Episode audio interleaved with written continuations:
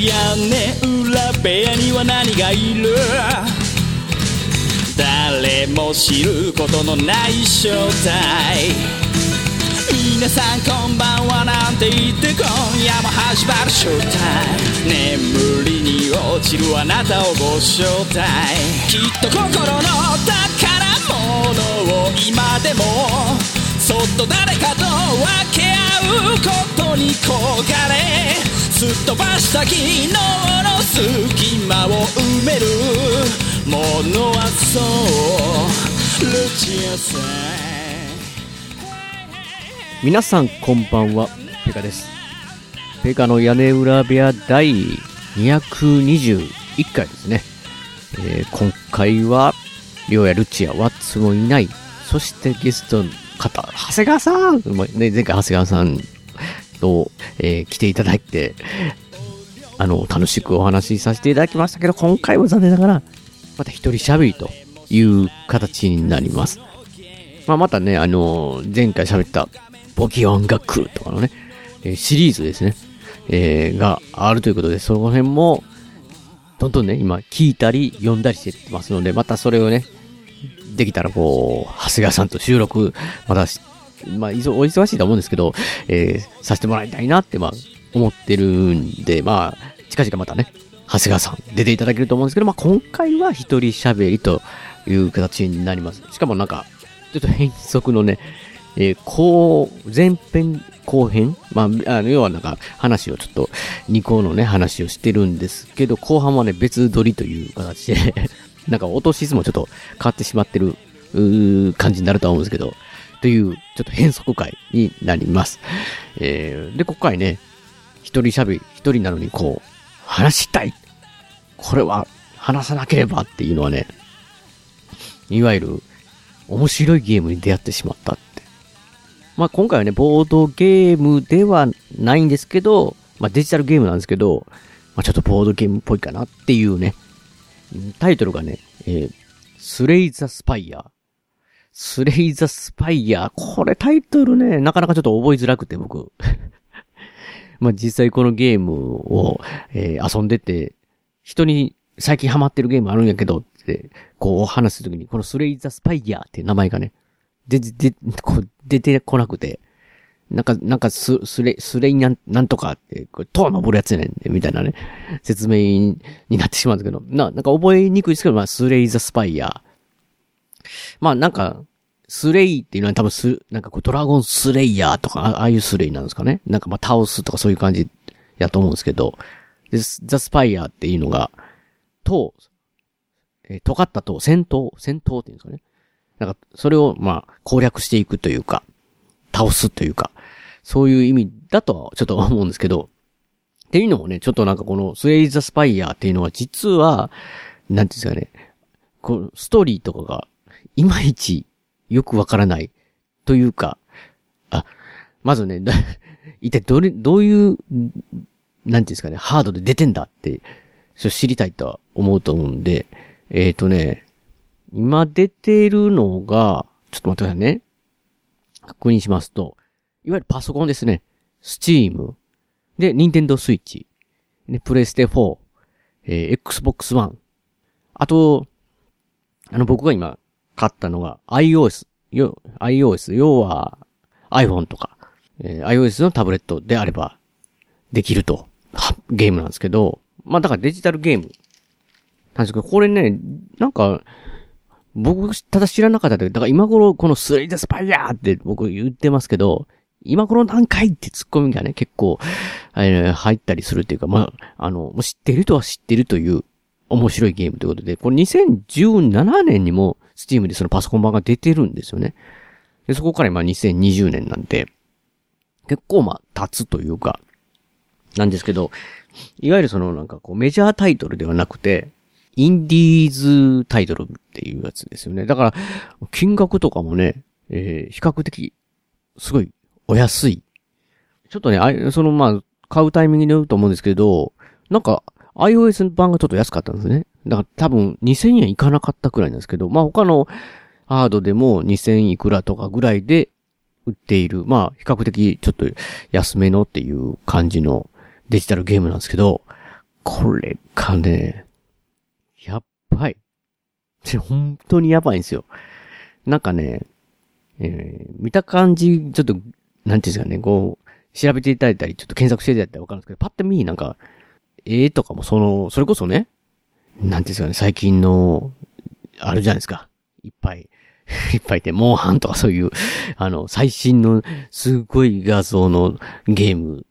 ではない感じのね、もう見た感じのなんかこう、ちょっと懐かしいぐらいの雰囲気の、まあ、なんか、あ、お値段がそんなんだし、そんなゲームだろうなっていうか、ちょっと遊べたらいいかなって思ったら、もうめちゃめちゃやってて、今までね、僕、あの、ちょこちょこ合間にできるゲームなんですけど、多分30時間はやってるんじゃないかなと。でも全然なんですけどね。でも全然っていうのが、まあなん、まあ一体どういうゲームかっていうのを説明し、いかないとね。だから、塔、塔を倒すとか言ってるけど何なんだっていう感じなんですけど、まあ、あの、カードゲームなんですよ。デジタルゲームなんですけど。で、僕、ちょっとマジックサギャサリングとか遊戯王とか、まあその辺の、なん、なんていうんですかね、実際のそのカード、デッキカードゲームっていうのはあんまりやったことなくて、えー、ボードゲームで言ったら僕がやった経験で言うと、なんか、ドミニオンですよね。屋根裏部屋でも昔々にご紹介したと思うんですけど、あの、自分での手札があって、トランプのような手札があって、それを出していくことによって、なんかドミニオンの場合はなんかお金とかあるんですよ。金貨とか銅貨とかそういう銀貨とかまあ、他のものもあるんですけど、それとかで、えー、いろんなものを買い物して、そのか買い物したカードが捨て札に行って、山札がなくなったら、自分が買ったものとかを含めた捨て札をまた混ぜて山札にすると。要は、だからくるくる自分の、あの、なんていうかね、山札っていう、マイ山札っていうのが、デッキっていうんですけど、これがあって、これをどんどん強くしていくというか、良くしていってて、より、えー、強いカードを買ったりとか、えー、していって、もう目的の勝利、まあ、ドミノ場合は多分勝利点とか続集とかそういうのを取っていって、っていうのをやっていくってゲームなんですけど、それにちょっとすごい近い、近いんですけど、まあ、えー、カードゲームなんですけど、まあ、ど、どう、まあ、一人用のソソロのゲームです。で、えー、その言ってた、ストーリーがいまいちよくわからないんですけど、その要は、塔があるんですけど、まあ、これがまあタイトルのえー、画面の時にスレイズスパイアって書いてて、横にこう、細長いバベルの塔的なね。まあ、カリン塔ほど、ね、ドラゴンボールのカリン塔ほど細くはないですけど、まあ、バベルの塔ほどでかくないんじゃないかなっていうぐらいの細長い塔がピューってある、な、まあ、素敵なこう、タイトル画面なんですけど、まあ、その塔を孤独に一人登っていくわけですよ。一人用のゲームで。で、最初はなんか、えー、使えるキャラクターが、まあ、一番最初は一人しかないんですけど、えー、今の時点では、あの、僕はまだ、えー、3人しか使えないあ、じゃあ4人使えるようになったのか。まあ、4人まで使える形になります。キャラクター的には。で、その自分が最初に使える一人のキャラクターが、えー、アイアンクラッドだったかな。いわゆるなんか戦士系のね、なんていうかね、鉄仮面みたいな被ってるやつなんですけど、だから世界観がね、ファンタジーなんですよ。ファンタジーなんですけど、ロボット的なやつも出てくるんで、えー、ちょっと謎なんですけどね。で、それで、要は塔を一回一回ずっと登っていくんですけど、基本的に、まあ、よくあるのはバトルなんですよ。モンスターとのバトルが一つの回であって倒したら次の回に上がってまたバトルみたいな感じで、まあ、なんて言うんですかね。スパルタン X のボス的だけをずっとやっていくみたいな。ちょっと、ちょっと説明下手くそですけど、まあ言ったらこう、相手一人ってわけじゃなくて複数の時もあるんで なんかちょっと語弊がありますけど、要は戦闘があって、うん、倒したら2階に上がってっていう感じなんですよね。で、そのな、あの、2階に上がっていくとか、3階に上がっていくっていう画面がね、すんごい簡素な感じっていうかな、なんていうんですかね。フローチャートみたいなね、なんかこう、一応わかるんですよ。次の部屋は、モンスター。しかもそれがね、選べるんですよ。なんか、左右に立てば、こう、自分の部屋からこう、分かれてて、こっちに行けば、宝箱。こっちに行けば、えー、敵とかね。あとはなんか、お買い物できる商人とかもい、いるんですけど、それをだから自分で選んで進んでいくんですけど、これが、ゲームをやるたびに毎回変わるんですよ。だから、決まってるわけじゃないですよね。1階はモンスターで2回目は、えー、2階に上がると、えー、宝箱があって3階にあるとまたモンスターがいてとか、そんなん決まってるわけじゃないんですよ。ゲームをやるためにっていうか、まあ、その、戻、このゲームで進んでいったら、上がっていったら戻れないんで えー、ひたすら上がっていって破れたら終わりなんですけど、破れて終わってまた1、1回からやるとしたら、また全然変わってるんですよね。で、自分で選択していくわけですよ。うん、なんか体力がちょっと前の、この1回バトルをしてね、体力半分減って減ってしまったと。で、こっちの方の選択肢の要は、もう敵でもエリートって強い敵もいるんですよね。エリートの方に行くか、それとも宝箱の方に行くかって。もう半分減ってるしなって思うんですけど、エリートに行くは、行くと、エリートっていうのはね、倒すといい宝物を持ってるんですよ。レジックっていうね。それかまだ次の戦いから役立つっていうね。そんなのが、それを倒せるかなとか自分で考えながら進んでいくわけですよ、こう。だから毎回変わる。展開が毎回変わる。で、そのカードなんですけど、カードバトルって言って、ドミニオンのようなカードバトルってバトルするんですけど、まあ最初はね、なんかこう、山札がある程度あって、で、配られるわけですよ。手札パパパって。戦闘が始まったら。で、5枚があって、まあ要はなんか防御っていうカードとか、えー、ストライクっていう、いわゆる攻撃ですよね。殴るみたいなカードがあって、もうその説明全部書いてくれてるんですね。あの、えー、このカードを使うとなんか8ダメージ、7ダメージ与えるとかね。6ダメージ与えるとか。で、防御するとブロックするって。それがね、どういう戦闘かって言ったらもう、いわゆるドラゴンクエスト的なね、ターン戦なんですよ。まず自分の攻撃。そんで、あとは相手の攻撃。で、自分の攻撃って、基本的に順番で、しかも、自分が攻撃するときの段階の時に、相手が次何をするかがね、もう出てるんですよ。要はだから自分が攻撃した後に、次の相手は攻撃しますよ。とか、えー、デバフって言って、なんか、要はね、なんかその、プレイヤー側の方に悪くなるようななんか呪文をしますよとか、逆にまあその、敵自体をパープさせるバフをしますよとか、それとも防御しますよとか、なんか、最初から分かってんですよ。だから、なんていうんですかね。相手が攻撃してきます。しかもなんか数字が出るんですよね。10ダメージとかね。だから要は、カードバトルで自分が番で、攻撃攻撃攻撃ってしてもいいんですけど、もしそれで敵の体力が、例えば、ね、その、倒しきれなかった時は、必ず敵のターンになって10食らうんですよね、そのまま。で、食らいたくなかったら、えー、ブロックするかって。そのでも、カード5枚あって全部5枚使えるわけじゃなくて、最初はいわゆる、えー、エナジーって言われるんですけど、3エナジーなんですよね。基本。要はこれ、まあ、パンデミックとかね、や、やりで言うと、ボードゲームで言うと、よく言われるのはアクション数ですよね。3回アクション、3アクションみたいな感じで。この3、エナジー3っていうことは、3枚使える、3、まあ3枚使えるってことじゃなんですけど、まあカードによってはね、1枚で2エナジー使うとか、3エナジー使うっていうカードがあるんで、まあもし3エナジー使うカードがあったら、1枚使ったらもう敵のターンになってしまうんですよね。でも、1エナジー使うっていうカードやったら、えー、3枚使えるんです。それが攻撃のカードだったら3回攻撃できるみたいな感じね。だからそれは防御を2個にして攻撃1個にするとか、それは自分で判断次第です。それもでも、例えばディフェンス、ディフェンス防御がね、えブロック値が5、あの、手に入るっていうのがあれば、まあ、相手が次10ダメージ与える攻撃しますよって分かってたら、2枚その防御のカードを持ってて、それを使えば、自分は防御10ブロックできるんで、ん、まあ、向こうが攻撃しても食らわないみたいな感じで。要要はだからその辺、手札に来るのはランダムでババーってきますけど、え、それ以外はなんかランダム要素がそこはないんですよね。で、しかもなんか、こう、特殊な、例えばなん、なんていうの筋力をアップするとかで、筋力ってなんだって思ったりするじゃないですか、そのカードに書いてて。で、そこになんかこう、まあ、指を押したりとか、クリック、まあ、多分クリックでしょうね。そのとはなんかそういうカーソルを合わせると、筋力が上がると攻撃力が上がるとかね。ダメージがこんだけ上がりますよとか。なんか、え、なんだ？この言葉、カード意味わからないと思っても、そこ、全部その専門用語的な用語は、そう、押す、なんていうか、そこを記すだけで出てきてくれんで、すっごいわかるんですよ。なんかこう、だからものすごく丁寧で、あ、親切っていうか、わかりやすくて。で、それで、あの、バトルしていくっていうゲームですけど、だからその、なんていうかね、さっき言ったドミニオンみたいっていうところは、要は最初のデッキっていうのは、えー、もう、なんかストライクって攻撃と防御と、あと特殊なカード1枚だけっていうだけのデッキなんですね。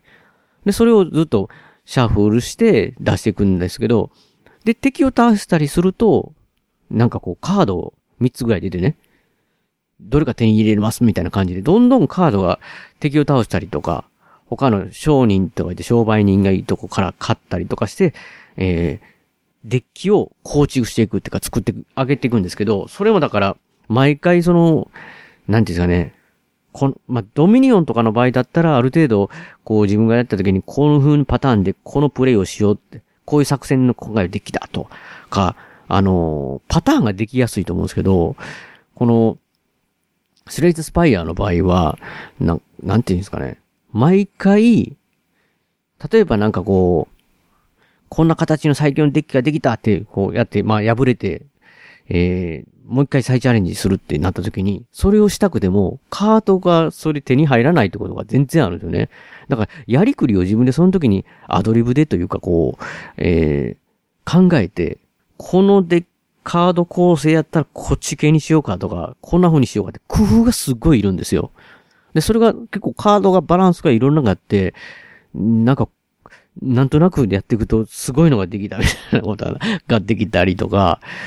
こう、うまいこと全然いけへんっていう時もあったりとか、その辺がね、なんか、すごい楽しいっていう。要は自分のデッキという、いわゆるそのカードの内容を作っていくの自体もすごい楽しい。うん。で、これが一体どんな風に長いゲームなのかどうなのかって言ったらね、これ、塔をずっと登っていくんですけど、えー、これは、おそらく、えー、なんていうんですかね、一、一個敵を倒して進んで一個進むのでもう1回なんですけど、いわゆる50回ぐらいの塔なんですよ。で、それが3分の1ずぐらいぐらいでステージが分かれてて、第1ステージ、第2ステージみたいな感じで。では、だから、えー、16回か7、17回ぐらいですかね。その最初の1ステージには、えー、ボス敵がいるんですよ。ボス、ボス、ボスって、またボスがなかなかね、強い、すごい、まあ、何種類かいるんですけど、それぞれ、まあ、強いボスがいて、それを勝つとまた強力なレリックなり、そういうのが入る。まあ、レリ、で、レリックとか、あと、まあ、なんかまあ、細かく言うと、そのポーションとかもあるわけですよ。いろんな。なんかね、だからこう、それで、なんか、なんで、なぜこれが、なんかこう、僕がなんかこう、惹かれるのかっていうと、いわゆるなんかこう、なんていうんですかね、ちょっと、あ、ゲームブック的な雰囲気あるんですよ。なんていうかね、余計なもんそぎ落としてるせいで、だからその、なんていうんですかね、フローチャートみたいなってやりましたけど、余計な装飾なくて、画面もこう敵出てきて、そのなんか、自分もそんなにあ動くわけじゃないんですよ。え、なんで、もう、モーションっていうか、その、なんかちょっと前後に動いたぐらいでね。だったらバッシュって攻撃のなんかこう、あれがエフェクトみたいなのがちょっと出るぐらいで、で、そういうなんか、戦闘の雰囲気があって、で、なんていうんですかね、その、うん。塔の途中で商人がいて、そのカードが売ってたりとかね、レリック売ってたり、ポーション売ってたり、そういうのがあるんですけど、そういうのもなんか、ゲームブックのね、ドルアーガーの塔の敵の雰囲気っていうか、塔の中に商売人がいるって、どういうことってね、なんかこう、なるのも、まあなんかまあ、その世界を、だったらこう自然なのかなっていうか、で、あと、フローチャートの中にハテナってマークがあるんですよ。このハテナってマークはイベントみたいなのが起こったりするんですけど、それがなんか絵がある、あったりするんですけど、例えばなんかこう、冒険者が倒れているみたいな感じでね。なんかこう、その冒険者を、いわゆるハイエナ的なね、ハイエナ的にこう、まさぐると、何か戦利品的なものがいるかもしれないけど、まあ、25%の確率でね、モンスターが戻ってくるみたいなね、そいつを襲った、みたいなどうするかみたいな感じで、探るかみたいな感じ。なんかそういう、全然なんかこう、なんていうんですかね、塔の中な、まあそれやったらまだ塔の中っぽいか。でもなんかこう、ゲームブックの選択肢的なものがあるんですよ。いきなりなんかこう、よくわからないコロシアムみたいなのに、こう、なんですかね。ローマのコロシアムみたいな、こう、わーわーわー言ってるところに自分が放り込まれた。戦うかみたいなのとかね。うんなんか、すんごいゲーム、ほんまゲームブックっぽい感じのイベントもありつつ、なんかこう、塔を登っていく、はっきりした理由もちょっとよく、イメージがわからない。なんかこう、ストーリー、まあ、どっか調べて出てくるのかなでもなんかその、孤独に登っていく感じ。なんかそ、その、このゲームの雰囲気自体も、すんごいなんか、良くて。で、まあ、漢字のその、なんかそう、いわゆるカードバトル的なところの、カードの、なんていうね、バランス、その敵とのバランス。まあ、難しいゲームだと思うんですよ。僕もだから全然その、なんか20時間ぐらいか、や、もうやってるのにもかかわらずまだこの、要は一回ボス敵倒してアイアンクラッドで、っていうキャラクターで倒して、だけなんですよ、まだ。でもどうもね、そのエンディングも、これまあなんかネタバレやったらあれなんで、なんか僕の中でうーんっていう感じなんで、これま、まだまだ他のキャラクターもやってみて、なんかこう、全部その、最後までやってみないとまず、なんかその、なんかさらにその奥もありそうですしね、そのなんかこう皆さんの話聞いてたら。で、なんか、のきま、ま、のきまきって。のきなみ、僕の知ってる、いわゆる手だれのゲーム、ボードゲーマーで。ね、デザイナーやられてる方だとか、ゲームデザインね、実際、あのー、や、ゲームデザインを本当にやられてる、えー、ボードゲーム、もう本当の言うたらボードゲーマーみたいな方も何人か絶賛されたりとか、すごいハマったりとか、やってるぐらいなんで、あの、多分おそらく、僕みたいなライトな人間から、そういうヘビーなボードゲーム手応えあるのが好きっていう、すごい知的な、こう、えー、計算してっていうので、僕よりはるかに、いわゆる強いっていう人ぐらいまでできるっていう間口がすごい広いんじゃないかなって。うん。しかもなんかその、なんていうんですかね、ちょっとした時間でこう、なんかやられてね、やられたら、悔しいんですけど、あのカードの巡りが、来てた、買ってたのになとか、今度はこんな感じで攻めてみようかみたいな感じで、ついついまたスタートしてしまうっていうのはね。ちょっとの時間でできるし、ほんでまあなんか、す、すぐ保存が全然その一回一回でできるんで、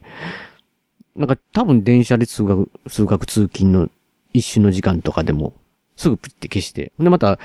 またできる時間になったピッて始めたらその続きができるっていうね。うん。まあ、じっくりこう座ってもずっともできるし、できますし、ね、なんかちょっとやってだ、ちょっとやって寝ようかなと思ったら、なんか2、3時間経てたら、うおーみたいなね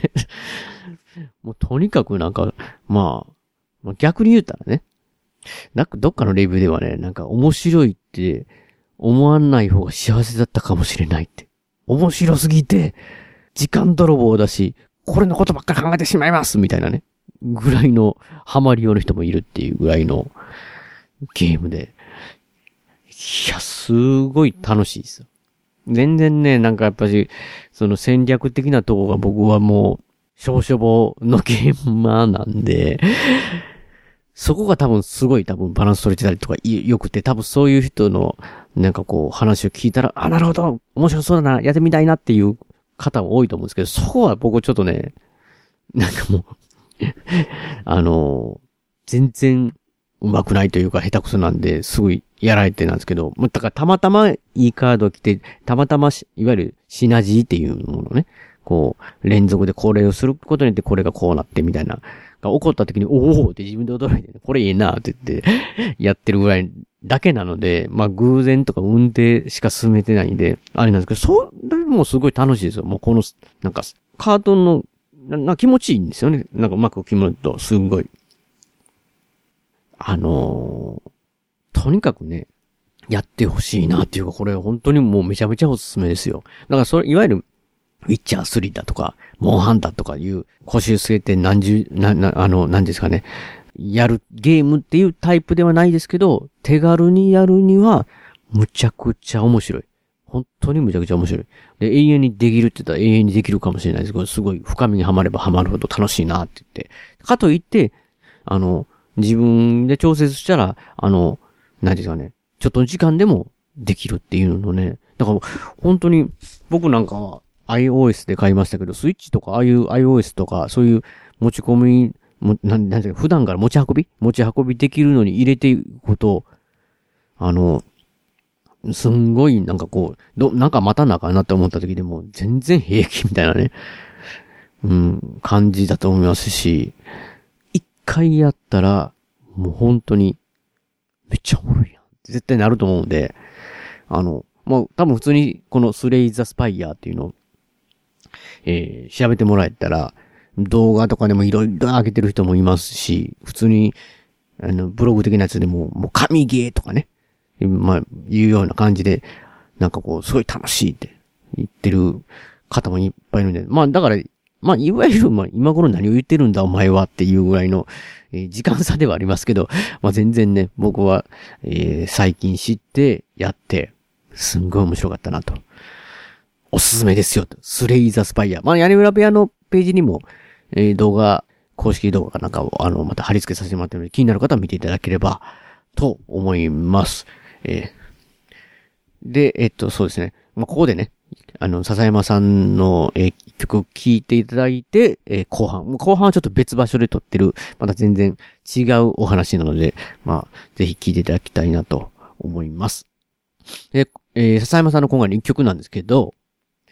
えー、まあね、ゲームをやって、えー、もし夜、これハマり続けてたら気づいたら朝だったみたいなことも全然スレイザースパイアならあり得るかなっていうぐらい面白いゲームなんですけど、まあ、なんかこう、ね、その夜、ね、なんかこう、夜通し、まあ、例えばと友達なり、えー、とし、こう喋っててね、もう朝になるっていうようなこと。まあ、この僕の年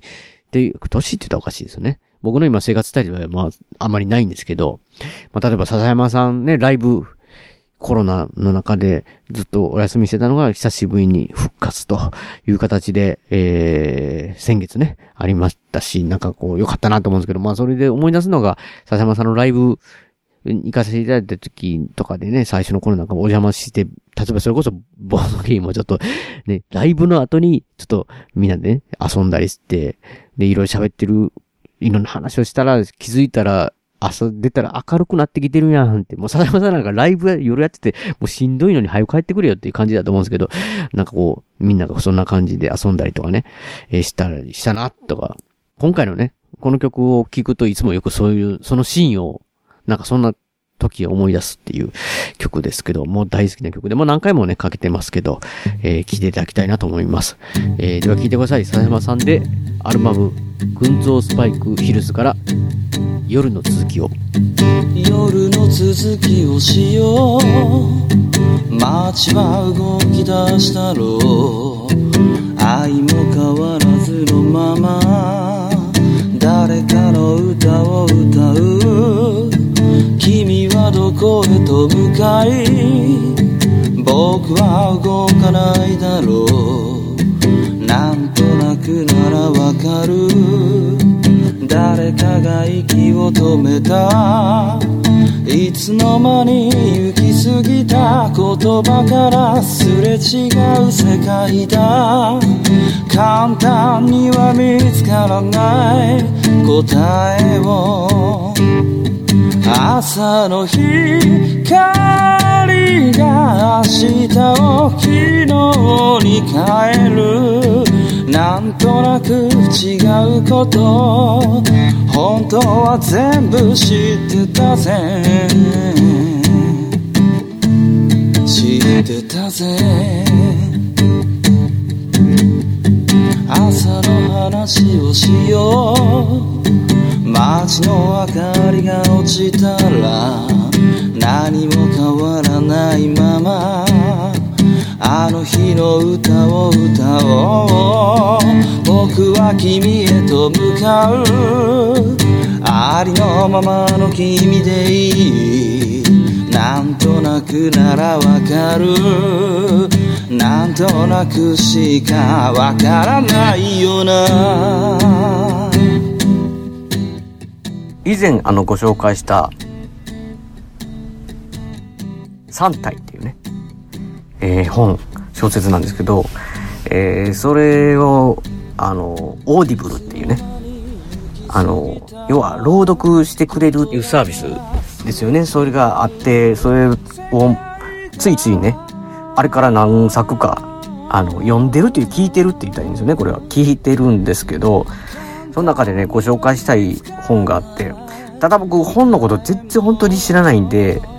適当にね、えー、まあ、またいつかご紹介したいなと思って、宝島っていう小説が、これ、あ、なんか面白そうだな、宝島ってと思って、えー、聞いたら、実は直木賞かなんか受賞されてるすごい有名な作品だったってね。とか全然その、後からね、あ、そうだったんだみたいな、あるんで、もうこれも有名なのかもしれないですし、ちょっとわからないんですけど、今回ご紹介したかったのが、この、日の名残っていうね、日の名残っていうね、えー、小説なんですけど、えー、ちょっと、ウィキペディアさんの方を見てると、えー、1989年、観光の、和尾石黒さんのね、小説っていうことで、えー、あ、同年のブッカー賞受賞説って書いてますね。あというのはなんかまあ、賞をいただいてると、やっぱり有名な作品なんですね。なんで、もうちょっと、本当にね、あんまり本を読んでないんで、まあ好きなんですけどね、なんですけど、まあ時間が特にね、本となると、あの、ゆっくりできる時間があれば一番いいんですけど、まあ、え、ちょうどね、今なんか自粛とか、それでまあ家にいる機会が多い方いたら、まあ本っていうのはすごいいいのかなって思ったりするんですけど、まあ僕はちょっと、えー、このオーディブルっていうので聞いたわけなんですけど、この、まあ本がですね、まあ、なんていうんですかね、読後感っていうやつあるじゃないですか、読んだ後、いや、聞いた後ですね、僕は。なんて言ったらいいかわかんないですけど、えー、聞いた後、なんかジーンってすごいいいなーっていうかね、なんかいい気持ちになったんですよ。なのでね、これおすすめしたいなと思うわけなんですけど、えー、これがね、どういう小説かって言ったらなんかこう、主人公の人が、ススティ、スティーブンスって、要はこれイギリスなんですよ、舞台は。スティーブンスっていうね、ミスター・スティーブンス。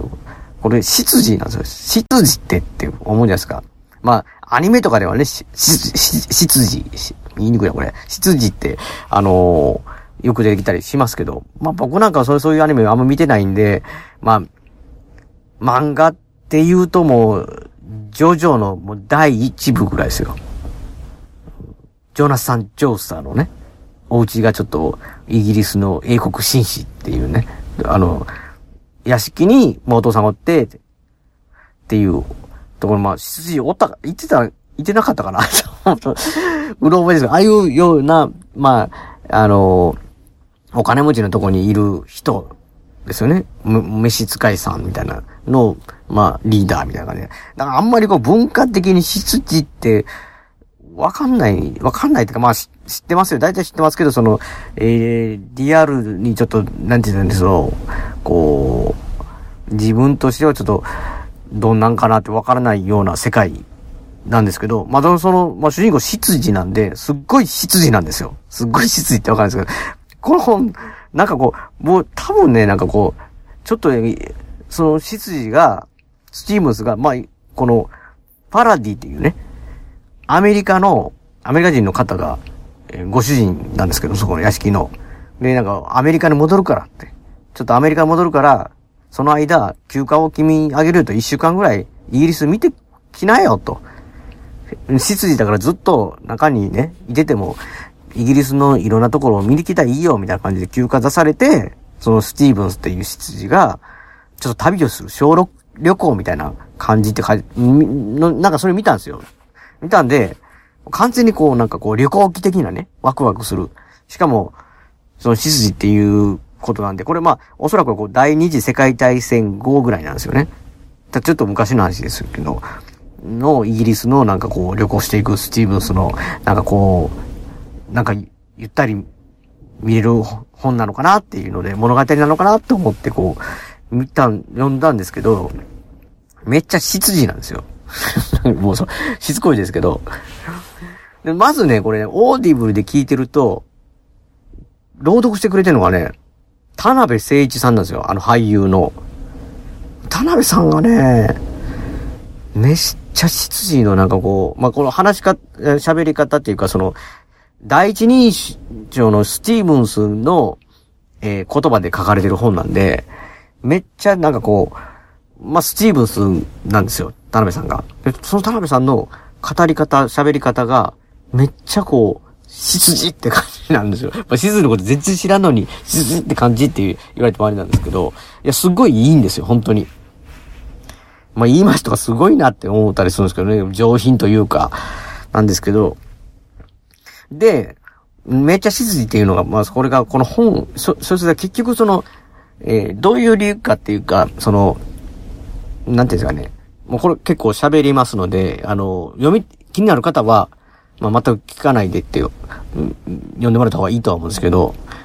まあ、ここからちょっとネタ、ネタバレというか、まあ、ストーリー入っていきますけど、あのーどうやら元々は、ダーリントン教という別のイギリスの方の屋敷だったんですよ。ダーリントホールっていう。そこの執事を長年やってた。けども、えー、ある事情によって、今はファラディっていうアメリカ人の方が、そのお屋敷のご主人となって、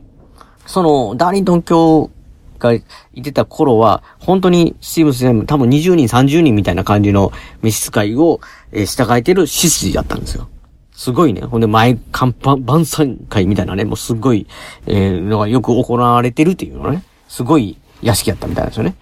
でも、ファラディさんになって、えー、もう戦争終わってだいぶ時代変わったんですよね。ほんで、縮小じゃないですけど、あのいろんなその屋敷の部屋も閉めて、ここしか使わないよ、みたいな感じで。で、召使いももう4人でいいよ、みたいな感じなんですよ。まあ、要するにもうや、やめたんですよね、その、ファラディさんに変わるタイミングで。多分、残ってほしいって確か、えー本の中でなんか言ってたと思うんですけど、それでも残った人は少なくて、4人ぐらいしかいないって。で、もうこれ後々わかるんですけど、まあその、スティーブンス自自身もさ、いろんなまあ、まあ人が少ないからか、まあミスが増えてきたと。業務上の中で。なので、人手が足りないなって思ってる時に、昔、女中のリーダーをやってた、女の人のリーダーをやってた、ミス、ミス・ケントン。まあミセス・ケントンですね、今。っていう方から手紙が来て、辞めた人なんですけど、で、その人が、なんか、その手紙の内容が、なんかもう、私の人生もここから、もう、灰色です、みたいなね。なんかもう、まあ、ご主人結婚されて、あの、辞められたみたいなんですけど、もう主人ともうまいこと言ってないと。で、ダリントンホールの時代がすごい懐かしいわ、みたいなのがすごい匂いがプンプン出てたと。そうスティーブスの、あれですよ。スティーブンスからの視点なんでわかんないですけど、手紙からプンプン来てたと。ひょっとして、戻りたいんかなと。その、どうやらその、ほんでミス・ケントン、その時代の、まあ、バリバリ働いてたから、もう帰ってきてくれたらすっごい戦力になると。っていう一応は、えー、表向き、表向きっていうか、えー、まあ、それで、そのミス・ケントに会いに行くと。ちょうど旅行言われたし、旅行っていうかその、見てきてって言われたけど、ちょうどタイミングでそのミス・ケントンの住んでるところを訪ねていくのでも、行ったらいいのじゃないかというので、まあ、旅立った旅行行くわけなんですけど、でね、もうそう、まあその、要はミス・ケントがどんな人なのかとか、そういう話も一通りいろいろこう読み進めてたら、まあ、聞き、聞き進めていったらですけど、まあ、あった中で、やっとスティーブス出たなと。あの、車をね、その、ファファリさんのフォードかなんかの、で、すごいゴージャスな車で旅をし始めたなと思ったんですけど、まあもちろんね、その、僕のその想像してた部分、旅行記的なところもあるんですけど、それ以上に、めっちゃ昔、昔思い出してるんですよ、スティーブンス。走りながら。あの、ダーリン東京のあの時代はこんなことがあったな、ミスケントでこんなことあったな、って、なんかこう、とか、えこんな事件があったな、自分のお父さんがどうのこうのとかで、めっちゃ、執事の仕事のし、しいなんかもう走りながらね最初、なんか偉大な執事とは、とかで、という問題がありますとか言ってね、ずっとその、執事論から始まって、ほんで昔の階層、こんなことあったっていう。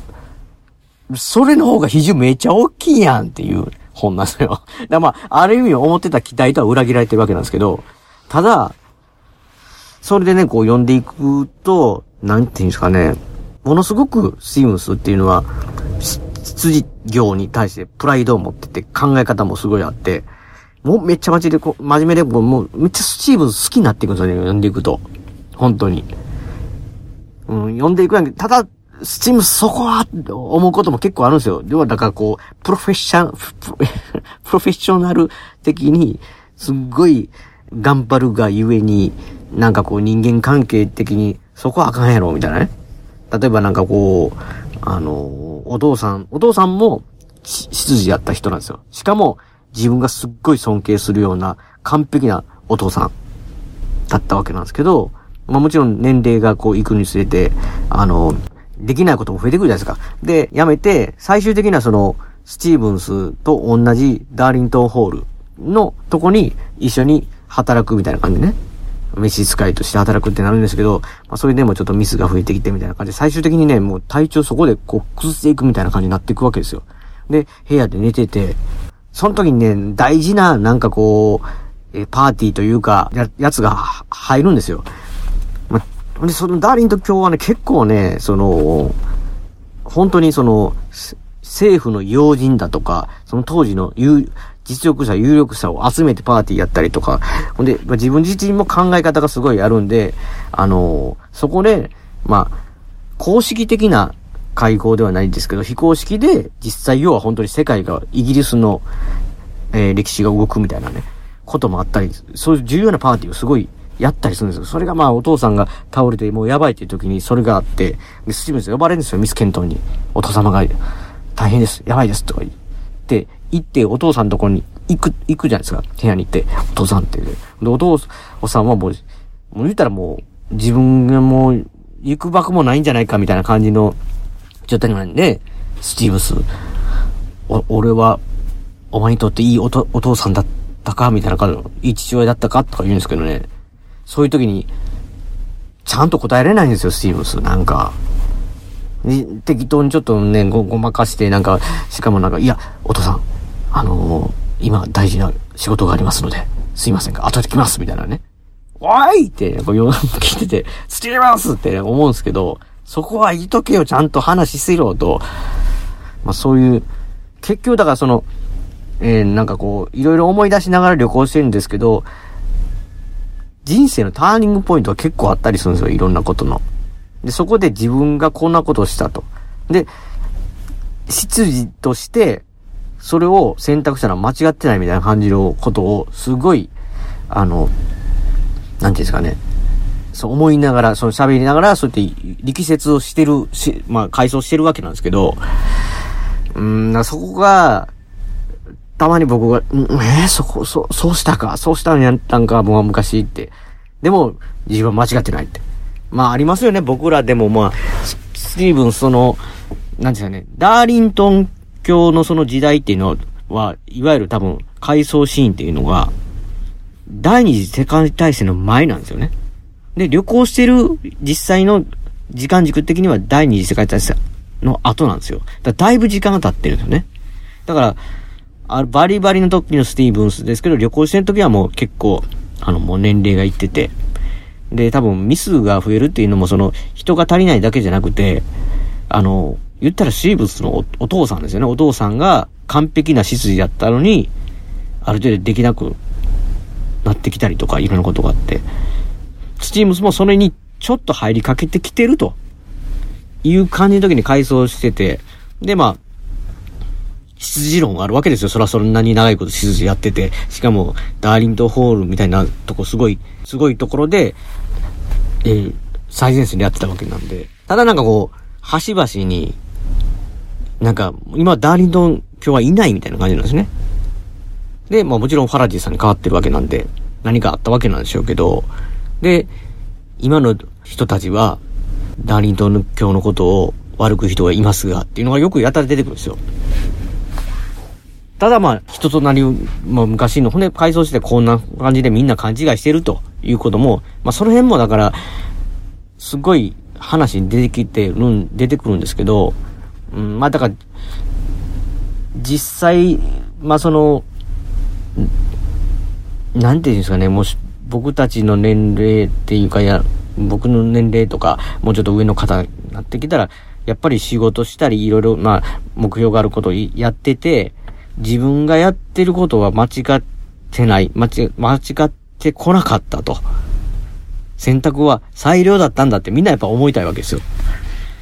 スチーム、それがあって、で、結局はだから、細かくはあれですけど、まあ実際ダーリント教がもういなくなって、ファラジさんに変わっているってことは、ダーリントン教は、その、要は年齢で亡くなったわけじゃないわけなんですよ。まあ、いわゆる、えー、みんなから非難されるようなことになってってて。ただ、確かにスティーブスの階層の話、まあ、あの、スティーブスが言ってる話を聞いたら、ダーリン、僕もダーリントン法、ダーリントン教めっちゃ好きになったんですよ、読んでて。まあ、ちょっと、一部、えっていうとこはあったりしますけど、まあ言うたら、まあ、エピソード的には、あの、なんかそのお客さんといろいろな人とその時に接してる人の影響を受けて、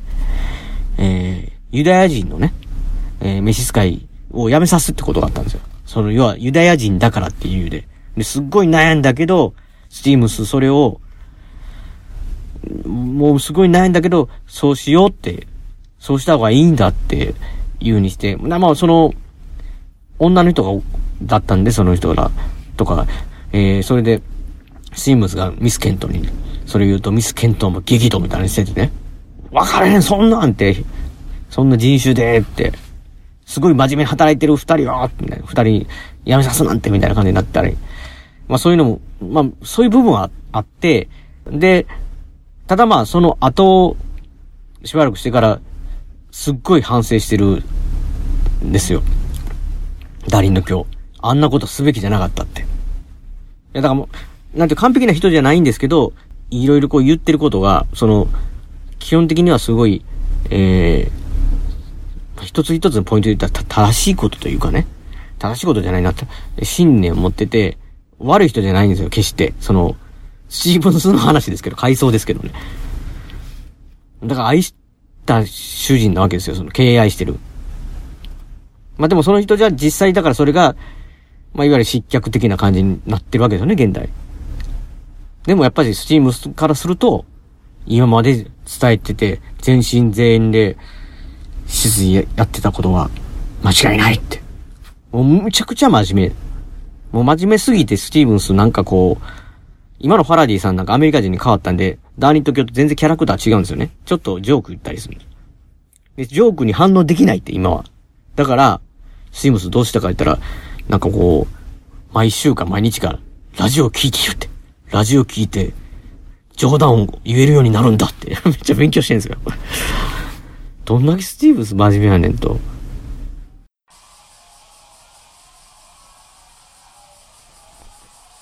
普通に生きて、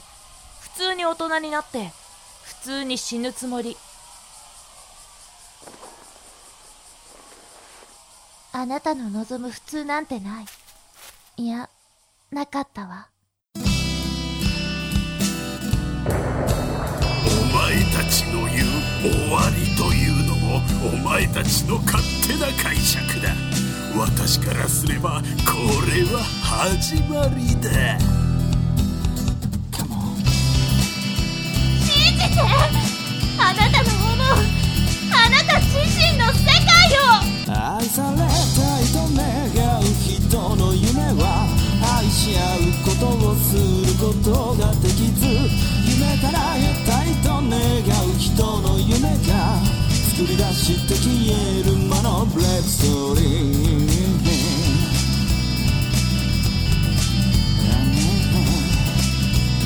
リスト笹山。グレストーリー。iTunes ストア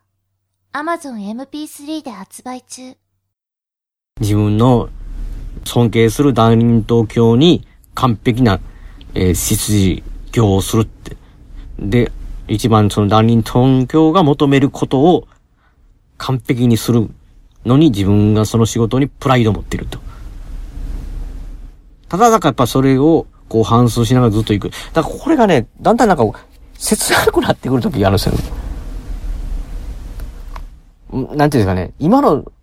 結局そのミス・ケントンさんにも、に会いに行くっていう物語ですけど、おそらくこの、いわゆる、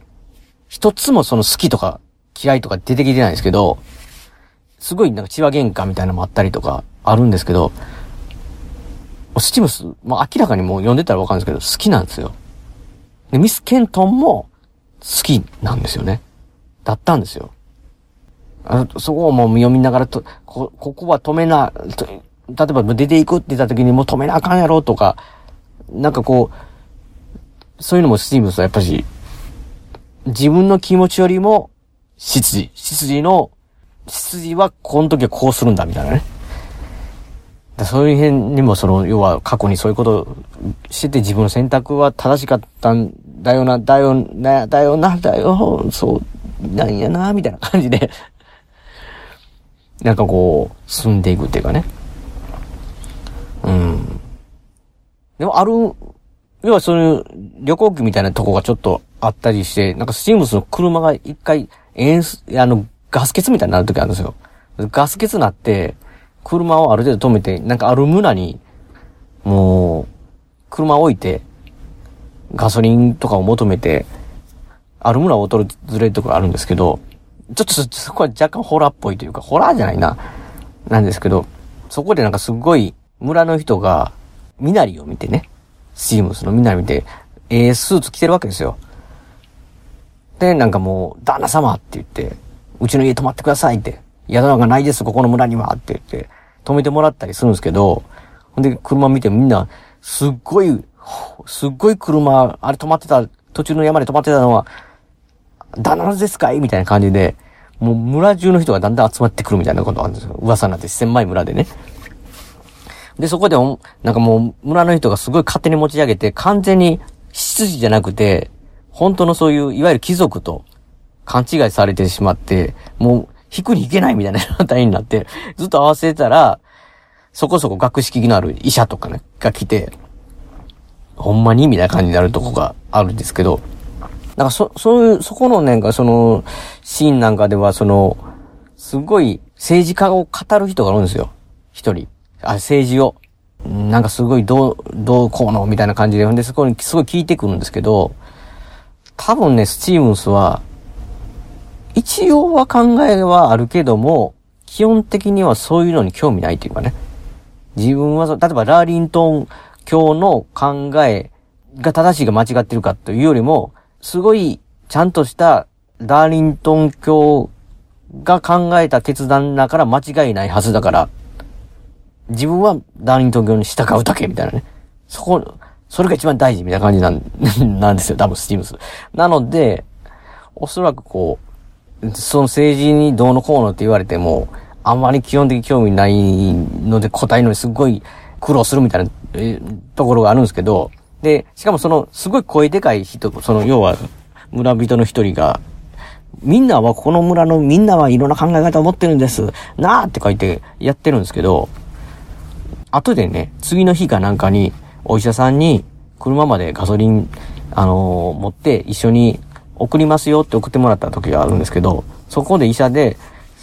彼の話どう思いますかって言って、政治みんなが興味があってって言って、でも実はあれ、みんなそこまで興味ないんすよって。毎日生活やってて、まあもちろん考え方はあるのはあるけど、多分彼らが思っているのはそっとしてほしいっていうのが一番で、毎日ちゃんと、えー生活できたらいいと。もちろんそれは政治的にいろんなことが変えれるとかあったらあれですけど、彼みたいにみんながこう意見を持ってガンガン変えていこうっていうわけじゃないんですよってあんな風に彼は言ってますけど、みたいな言われた時に、なんか、なんかそういう話があるんですよ、エピソードがね。そう。その時になんかこう、スティーブンスもうそうなんだろうなってなんかこう読みながらね。自分、自分の敬愛してるダーリントン教の考え自体にはあまり実は興味がなくて、あの、ただ自分の出自のことだけに専念して、それができれば満足みたいな。だからそれがなんか最終的な最後の方にあるんですよ。すっごいなんかこう、僕からしたら、なんでそんなことになってっていったんかな、みたいなね。まあそれこそ、その当時ではそれは判断できないと思うんですけど、こう歴史的な事実を知ってる僕らからしたら、えー、って、ダニー東京、それは、えー、って、みたいなね。人と人を合わせたりするシーンがあって、ほんでしかも周りの他の、ダニー東京のことをすごい思ってる他の貴族の人も止めに来たりするんですよ。スティーブンスに止めろと。なんとかできへんのかって。ダニー東京はこのままでは、こんなん進めていくと、深みにはまって溺れてしまうぞって。スティーブンスどう思うんだ君はってって。っていうあれですけど、そこでもやっぱし、スティーブンスは、いや僕、私からは、今日には何も言えません。みたいな感じで。ミスケントも、もうほんとはわ私、他の人と結婚するみたいな感じになってる時に、止めるんかなと思ったら、今大事な会合があるんだって。って言って最後、あの、その会合を、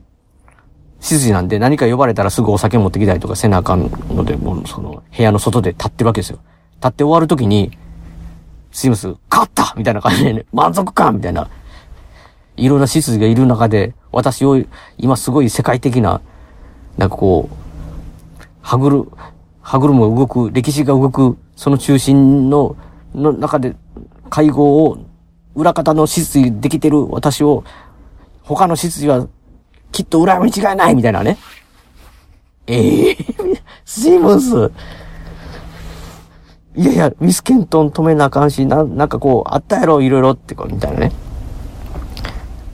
すんごいなんかこう、思ったり。でも、スティムスは間違ってない、みたいな感じのね。なんかちょっと、うーん、まあ、第三者から見たピエロに見えるのかもしれない、いいとこもあるっていうか、切なくなるわけですよ。それ、ね、多分、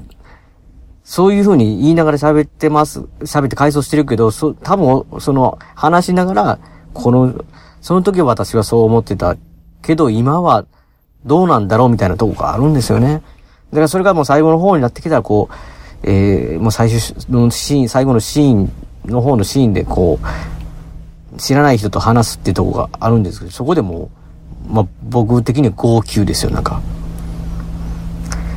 ただただそのタイトルあるじゃないですか。日の名残っていうのが、まあ最終的にこう、日がね、沈んでいく、日が、の名残、日が沈んでいく、この時間が一番、あの、幸せというかね、楽しいんだよっていうようなことを言われる人が出てくるんですけど、まあ要はだから人生と一緒ですよね。まだまだだぞっていう。で、まあ、あの、最後にはこう、スチームズは、もう、年齢的にも、執事、自分の思う満足する執事のスペックが、こう、落ちてきてると。だし、今までやってきたこと全部が、あの、幸せにつながっていくかって言ったら、っていうのもあるけども、前向こうっていう風にやっていく感じがね、本当に、こう、じわーっとくるというか、なんかええー、話聞いたなーみたいなね。うん。になるんですよね。ちょっとなかなかと触ってしまいましたけど。ぜひね、だからこの、なかなか、あの、この短い感じではこう、本当に伝えにくい感情なので、実際こう、みんなに読め、みんなに進めれるかって言ったらちょっと微妙なとこあると思うんですよね。僕本当にこれ若かったりとか、もうちょっと若かったりしたら、特になんかすっごいことが起こるわけじゃないんですよ。むちゃくちゃドラマチックなことが起こるわけじゃないお話なんで。要はだから、昔を思い出して、ああ、こんなことあったよな、あの時こんなことあったな、自分はこんな風な選択したなって思いながら、その旅行をしていくみたいな感じなので、まあでもなんかこう、うん、僕ぐらいのおっさんになるとなんかこう、きくるな、みたいなね、あるんで。というわけで、まあ、一人喋って結構長く喋ってみましたけど、もう今回はここまでということで、もうね、この次あたりはりょうさんとね、喋りたいなと思うんですけどね、本当にもう、えー、なかなかこう、夜に弱すぎっていう僕が原因なことなんですけど、と、まあ、りょうさんとなかなかタイミング合わないっていうのなんですけど、本当にね、だいぶ前にりょうさんと会った時の話をしたいんですけども、多分りょうさん忘れてるやろなっていう感じはしますけど、えー、って感じで、あの、誓いできたらいいなとは思います。では番組締めさせていただきますっていうわけですけど、えー、皆さん気づいてるかもしれないですけど、これちょっと今日はね、外で録音、外っていうか、まあ、車の中で、ね、ある場所で録音してるという、えー、ことなので、えー、外なので、わからないと。レジュメがないってことなんで、ちょっと間違ってたらすいません。えー、この番組では、えー、番組の感想、えー、などを、えー、募集しております。えー、宛先は、番組の、えー、ブログから、えー、書いていただくか、もしくは、通常のメールで、えー、ペーカー屋根裏アットマーク Gmail.com ペーカー屋根裏アットマーク Gmail.com 宛てでお願いします。えー、今回の、えー、かかってるエンディング曲もえー、笹山さんでスルリです。えー、スルリを含む、えー、笹山さんのいろんな曲は、えー、iTunes ストアや Amazon MP3 で、ダウンロードをデジタル購入できますので、よろしくお願いします。あと、CD ですね。CD やっぱ僕 CD 結構好きなんで今回も灰の水曜日ね。あのルナちゃんをやりながらこうかけてましたけど、えーそういう CD が欲しいって方は、えーえーリビングオンザレコードですね。番組でも、えリンク貼ってますのでそちらの方で、えー通販買えますので、えーアルバム「灰の水曜日、えーシャネクサイ」など、え絶賛発売中もろもろありますのでぜひよろしくお願いします。あと、えーアルバム IGE の方もですね。こちらの方は、えー通常のレコードいろんなレコードショップねこちらの方であのお取り寄せしたいしてくださいって言ったらお取り寄せできますのでぜひ、えーそういう形でも CD 購入できますのでよろしくお願いします。ではまた次回の配信でお会いしましょう。さようなら。大事なことはいつも伝わらずするり相変わらずのままでいられた二人。街はもうすっかりと懐かしく変わり。昔のことと分かりすぎる一人。